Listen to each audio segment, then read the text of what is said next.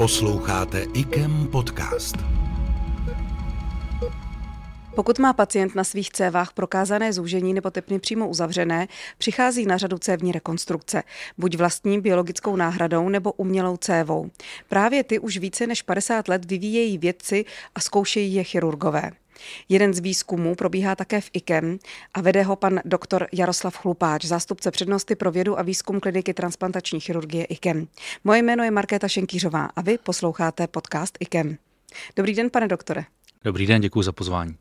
Pojďme si říct, jaké náhrady vůbec můžete vy jako chirurgové použít? Tak eh, dali by se zjednodušeně rozdělit na náhrady biologické, syntetické, eventuálně eh, například xenogenní eh, ze zvířecích tkání. A úplně ty základní jsou ty biologické neboli autologní, to znamená odebrané z toho těla pacienta. Ehm, v kardiochirurgii se používají některé tepny, které se odeberou pro bypass na srdci, jako je eh, vnitřní hrudní tepna nebo vřetení tepna arteria radialis. A potom kardiochirurgie a cévní chirurgie mají společnou povrchovou žílu dolních končetin, takzvaná véna saféna, magna nebo parva. A to je takový nejčastější biologický cévní štěp, který z toho pacienta odebereme a současně mu ho našijeme do tepeného řečiště jako tepenou náhradu. Jenom se zeptám pro ty, co nikdy na operačních sálech nebyli, anebo byli, ale spali, tak to znamená, že na jednom pacientovi v úvozovkách probíhají dvě operace najednou? V podstatě, v podstatě je to tak, ano.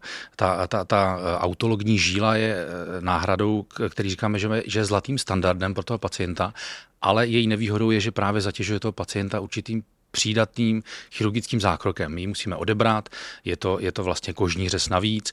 Tomu pacientovi ta céva úplně tolik nechybí, ale je to operační rána navíc, je to operační čas navíc a svým způsobem eh, jej ten odběr právě zatěžuje.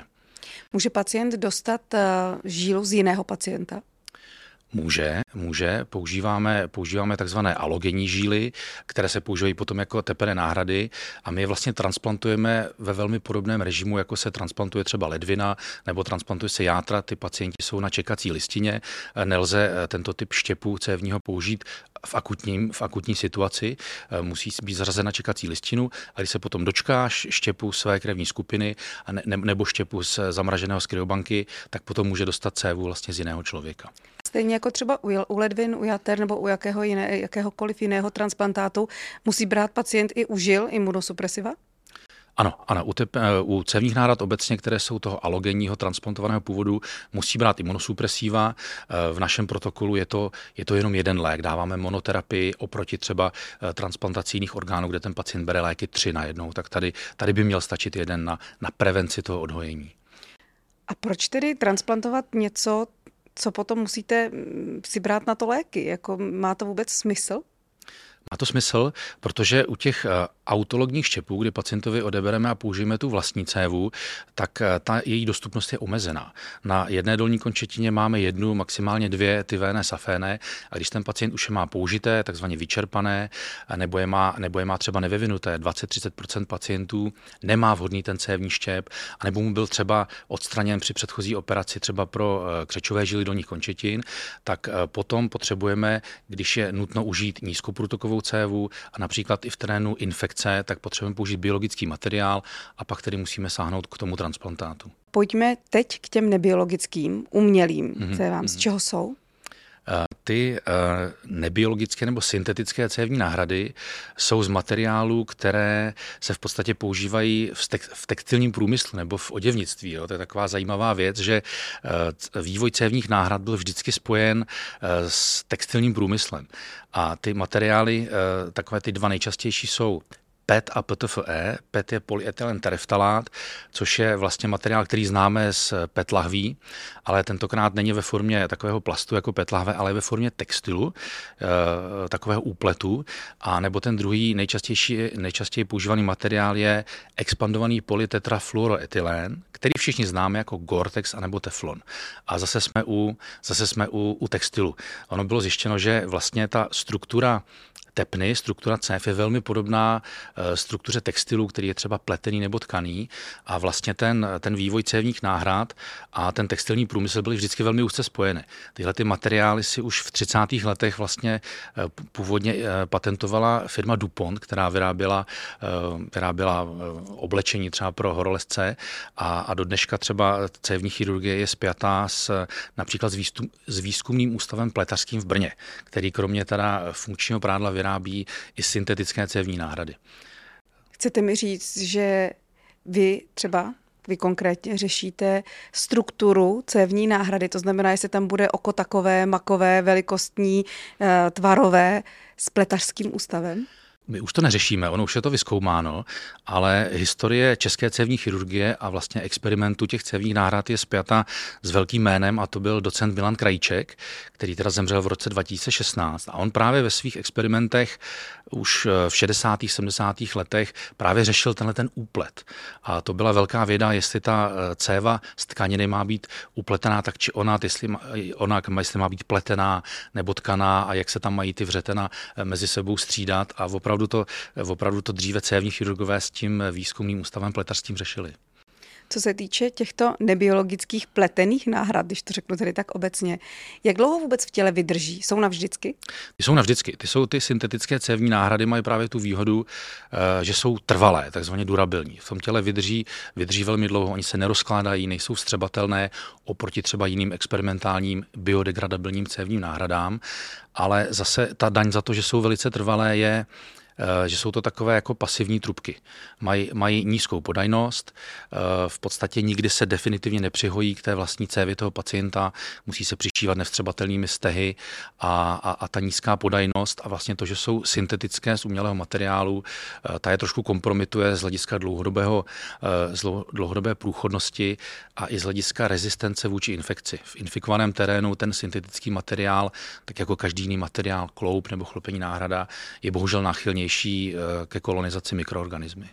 To znamená, že se snažíte řešit, jakou cestou jinou jít. A jaká je ta cesta? Tak tyhle ty syntetické cévní náhrady teda se dají použít pouze v neinfikovaném terénu a používají se spíš jako náhrady velkých C, velkého průměru nebo středního průměru. Nedají se použít u těch nízkoprůtokových a tam se dají použít pouze ty autologní žilní štěpy a pokud jsou vyčerpané, tak ty transplantáty. A nebo potom už se teda dostáváme k těm experimentálním cévním náhradám. Ještě takový mezistupeň jsou takzvané xenografty a to jsou zvířecí tkáně eh, z jiného živočišného druhu. My ty zvířecí tkáně nemůžeme normálně transplantovat díky, díky silné imunitní bariéře eh, mezidruhové a oni se, oni se upravují takovou chemickou stabilizací, takzvaným zasíťováním a to potom už je posouvá trošku k těm umělým syntetickým. Vlastně z té biologické tkáně to dělá trošku tu syntetickou tkáň, protože je potom nevstřebatelná, neživá a ta jejich dlouhodobá průchodnost také není příliš excelentní. Jsou to takové jako náhradní, náhradní eh, cévní náhrady. A posouváme se k těm experimentálním. Eh, to by byl takový vlastně cíl toho výzkumu, který už celou dobu, eh, který už probíhá eh, řadu let, více než 50 let, téměř 60 let. A taková ideální cévní náhrada by byla biologická, byla by živá, anebo by byla schopná vlastně v tom pacientovi regenerovat, v dětském pacientovi například i růst, ale optimálně by neměla v sobě ten syntetický materiál, který je náchylný k infekci a má nízkou podajnost a Optimálně by ta cévní náhrada vlastně nemusela být odebrána z toho těla pacienta, nezatěžovala by ho eh, tím přídatným chirurgickým traumatem, ale byla, byla by rovnou podajná, rezistentnější k infekci, rezistentnější k trombóze a ideálně by s tím pacientem i rostla a takzvaně v tom těle remodelovala, že by se osídlela vlastními buňkami a byla by, byla by takzvaně živá. Znamená to, že jdeme směrem kmenových buněk? Dá se to tak říct. Eh, eh, je to jedna z možností vlastně tu cévní náhradu osídlit kmenovými buňkami, ať už teda kmenovými buňkami toho pacienta, anebo kmenovými buňkami eh, takzvaně alogenními, třeba z, z, z dárce, ehm, ať už zemřelého nebo, ne, nebo živého, nebo kmenovými buňkami třeba dneska jsou populární kmenové buňky ehm, z prenatálních tkání, z placenty nebo, nebo z pupečníků. A ty kmenové buňky, přestože jsou přestože jsou teda alogenního původu, z jiného jedince stejného druhu, tak díky tomu, že jsou kmenové, tak jsou určitým způsobem imunologicky, imunologicky privilegované a to tělo je přijme a potom je postupně nahradí, remodeluje vlastními buňkami. Takže je to jeden ze směrů eh, použití kmenových nebo stromálních buněk v tom designu cévních náhrad. Ale k tomu musíme mít nějakou síčku nebo něco, kam se ty kmenové buňky dají řekněme. Ano, ano, ano, přesně tak. Eh, ta síťka, nebo se říká matrix, nebo scaffold, to je, to je pořád ještě jako podmínkou toho designu cévní náhrady a aby ta cévní náhrada byla pevná, tak se stále ještě eh, v řadě laboratoří používá právě ten textilní materiál, ale díky těm živým buňkám, které se tam přidávají, tak ten materiál už může být více porézní, eh, už může být více podajný a v ideálním případě by tam ta síťka neměla být vůbec, anebo by byla vstřebatelná a optimálně vstřebatelná eh, v takové časové ose, že by se současně potom ta tkáň nahradila vlastní tkání toho pacienta, aniž by došlo k nějaké, eh, k nějaké degeneraci. A pracuje se na něčem takovém? Uh, Pracuje se na něčem takovém, jsou v kurzu různé biodegradabilní polymery, jako je polylaktit, polyglykolit a další. A pak ještě je jedna velká skupina nebo množina těch, těch cévních náhrad, kdy se ta jako matrix používá právě ta Eh, buď ta alogenní tkáň z, z lidského dárce, anebo xenogenní tkáň ze zvířete, ale je zbavená živých buněk.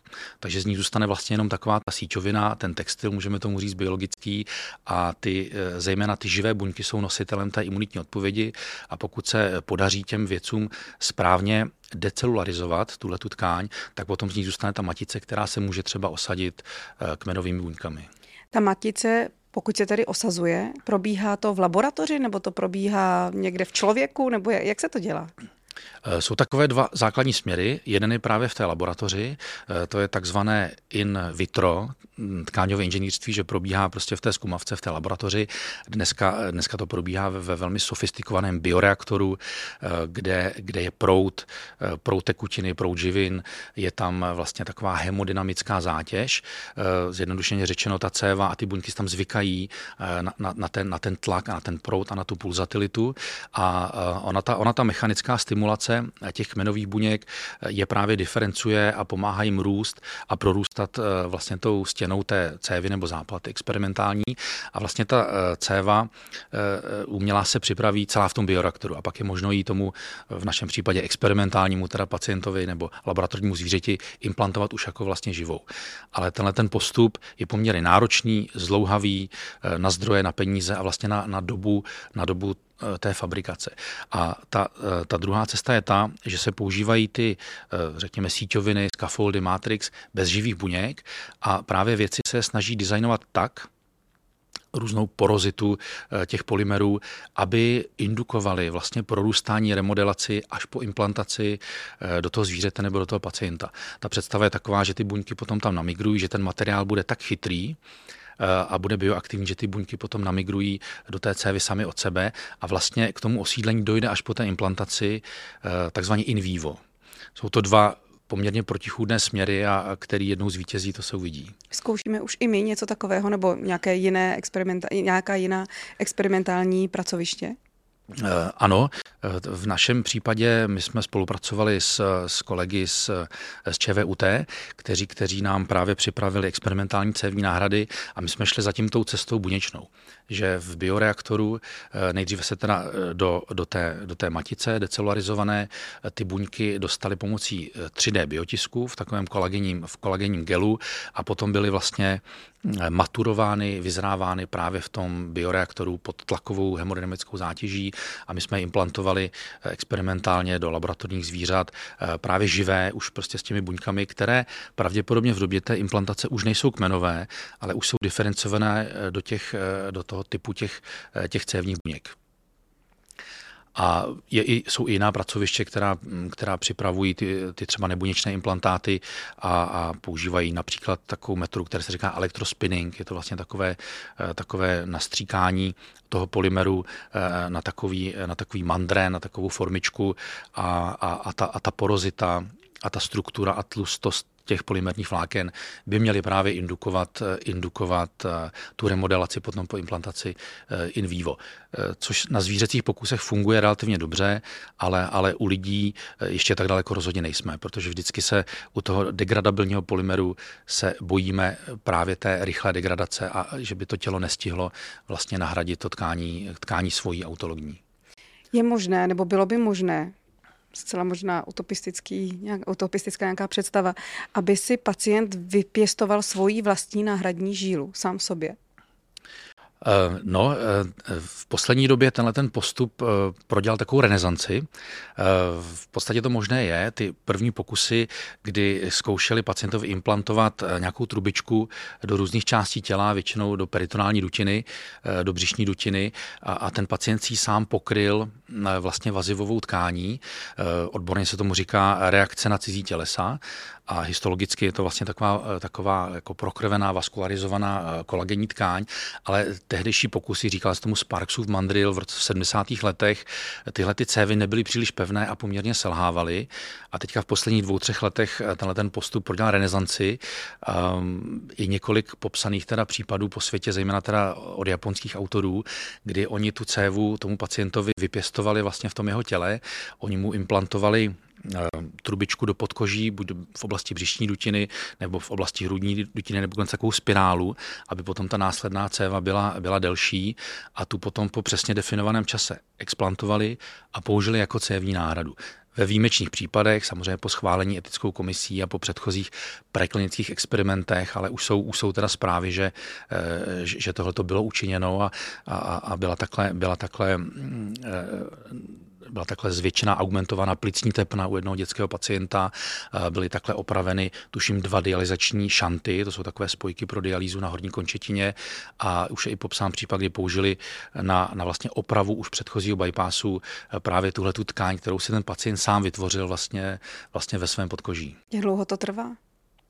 Eh, to je velmi dobrá otázka, ožehavá, protože pokud by se ta tkáň eh, explantovala příliš brzo, tak by byla třeba nepevná a pokud by se explantovala příliš pozdě, eh, tak už by byla třeba méně vaskularizovaná, už by byla příliš jako pasivní a, a ta, ta, ta, ta ideální, ten ideální čas, kdy to má v tom pacientovi být, to se stále zkoumá. Některé je to zhruba jeden až dva měsíce se tak jako ustálilo a každá ta skupina to dělá trošku jinak. No. Jsou nějaké výsledky, jak dlouho takováto céva vydrží, jestli teda vydrží navždy? Uh, nejsou, nejsou. Tyhle, tyhle ty kazuistiky, o kterých mluvíme, jsou staré maximálně dva roky a, a, ty, a ty úplně iniciální pokusy v 70. letech ty spíše selhávaly. Takže ta, ta trvanlivost, ta durabilita, uh, ta se ještě prostě ukáže. No. Velké téma nejenom v IKEMu, tedy zatím úplně na jiném poli, je také 3D tisk. Něco podobného by bylo možné třeba i u CEF? Vy jste trošku 3D tisk zmínil mm, mm, uh, u spolupráce mm. s ČVUT, ale že vyloženě by se našel materiál, ze kterého by se prostě na nějaké tiskárně vytiskla céva a pacient by měl během hodiny prostě náhradu? Hmm, hmm. Tak určitě je to velké téma, je to asi jeden ze směrů eh, toho výzkumu, ale ehm, my jsme zatím teda máme zkušenost s biotiskem, který se tiskl už na nějakou hotovou matrici, eh, která byla, která byla pevná a vlastně se tam tiskly zejména ty buňky s tím, svým kolagenním biogelem, eh, ve, ve kterém žijí, ale netiskla se celá ta, celá ta matice. Ehm, s tím ještě úplně zkušenosti nemáme a, a doufáme, že, jako, že to bude další směr a že by to jednou mohlo mohlo být, eh, mohlo být možné právě v rámci toho in vivo tkáňového inženýrství. Ten materiál určitě bude nějaký biodegradabilní polymer, polylaktid, polyglykolid, ale mm, jak jsem zmínil, ta rychlost to, té degradace v tom těle, toho se vždycky trošku bojíme. No. Eh, my bychom možná šli cestou kombinovanou, že by se tiskl současně polymer a, a současně i třeba ty kmenové buňky v biogelu. Poslední otázka, já jsem to říkala trošku na začátku, že ten vývoj trvá více než 50 let proč a proč už nemá nějaký jako výsledek, který by byl stabilní hmm, a, hmm. a do budoucna neustále opakovatelný. Eh, je to tak, no, ta, ta, ta, ta ideální cévní náhrada nebo chlopení náhrada se někdy přirovnává k hledání svatého grálu, že už to vlastně trvá 50-60 let a, a eh, ty, ty úspěchy jsou na úrovni kazuistik a nebo, nebo, nebo sérií pacientů, desítek pacientů, v jednom případě i, i třeba stovek pacientů, ale nikoli více. To je celosvětové stále samozřejmě málo. Eh, no, někdy se říká vzletně, že ta příroda se sama brání tomu poznání. Jo? Ale ta, ta cévní náhrada prostě, nebo chlopení náhrada musí vydržet eh, vlastně obrovský tlak, obrovskou, obrovskou pulzatilitu, prostě miliony těch, těch úderů, tepený tlak a, a, a, a ty materiály, které třeba vypadají nadějně, potom v dlouhodobých experimentech nebo i klinických experimentech prostě selhávají. Prostě vytvořit in vitro nebo v 3D biotiskárně to, co příroda vytvářela že tisíce let, prostě, prostě nejde tak rychle. No. Říká zástupce přednosti pro vědu a výzkum kliniky transplantační chirurgie IKEM pan doktor Jaroslav Chlupáč. Díky moc, že jste přišel a zase někdy naslyšenou. Děkuji naslyšenou. IKEM podcast.